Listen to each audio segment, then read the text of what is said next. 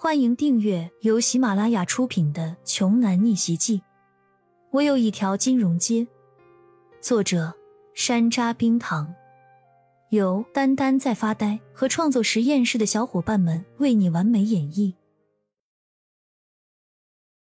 第三百一十五章，骄阳读到这里，气得差点将书给扔了。这明摆着不就是不相信我的人品吗？最后一句应该是老妈写的：“儿子，妈妈的出身一直没有和你说，你的外公就是鲁州的吕家，这个时候的你一定不会惧怕吕家了，所以妈妈希望你能在吕家危难之时出手帮一下，那毕竟还是你的外公啊，妈妈等着和你相聚的一天。”骄阳读完之后。纸上的字就全部消失了。骄阳心情沉重，望着窗外的天空。老爸，老妈，你们到底在哪？还有多少事情瞒着我？骄阳从字里行间能察觉到，父母绝对在一个很危险的地方。这个地方应该只有父母这样的修炼者才能进入。原来，我之前所认知的世界真的只是冰山一角，我还真以为有钱就能为所欲为了。骄阳自嘲的笑了一声，之前差点就被刘志凯派来的人给杀了，更是让剑石陷入了生死边缘。仔细查看了太上丹诀之后，骄阳才知道，原来父母留下的丹药都是从这里面学习了。骄阳闭目查看了如星辰般繁多的丹方，竟然发现还魂丹、枯清丹只是最最最低级的丹方，普通人都能炼制。要是自己学会这些丹方。赚的钱岂不是要比金融街还要多了？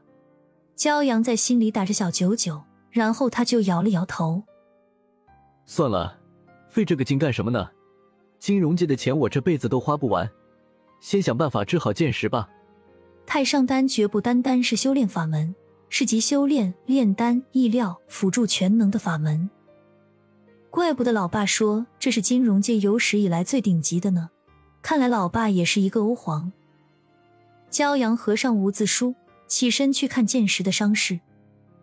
只是骄阳没有注意，合上的无字书在第三页有几个字突然亮了一下。房间里，剑石呼吸匀称，但依旧没有醒过来，脸色还有些惨白。剑石吃了枯清丹之后，伤口在缓慢的愈合着，伤口太多了，就算了枯清丹的药力治疗起来也有些麻烦。骄阳看着躺在床上的剑石。那日屈辱的怒火又涌了上来，届时用清白换取自己生命的一幕，他这辈子都不会忘记。刘家，我会让你们后悔惹上我！骄阳身上迸发出一股气流，衣袖间像是有飓风呼啸，房间的东西被吹了东倒西歪。这就是觉醒之后的灵气，好厉害！现在的我再遇到那两个杀手，一定会赢的。之后，唐洪峰和秦聪又来看望了一次，两人建议将剑石转院。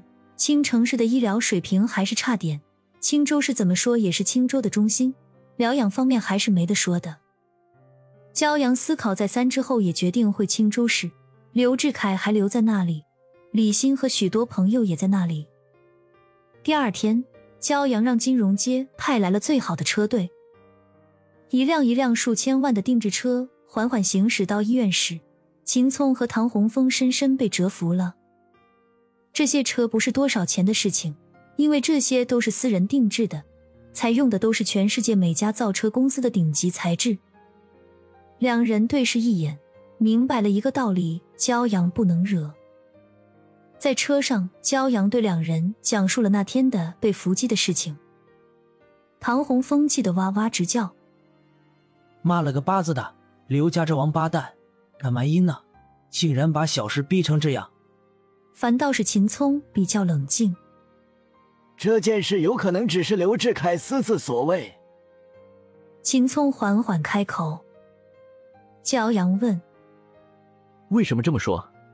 你说的武者我知道一些，这些人是不允许现世的。刘家还不至于为了这点事打破家族之间的规矩。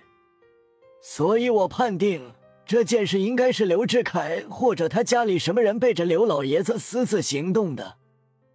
秦聪缓缓说道。本集播讲完毕想听更多精彩内容欢迎关注丹丹在发呆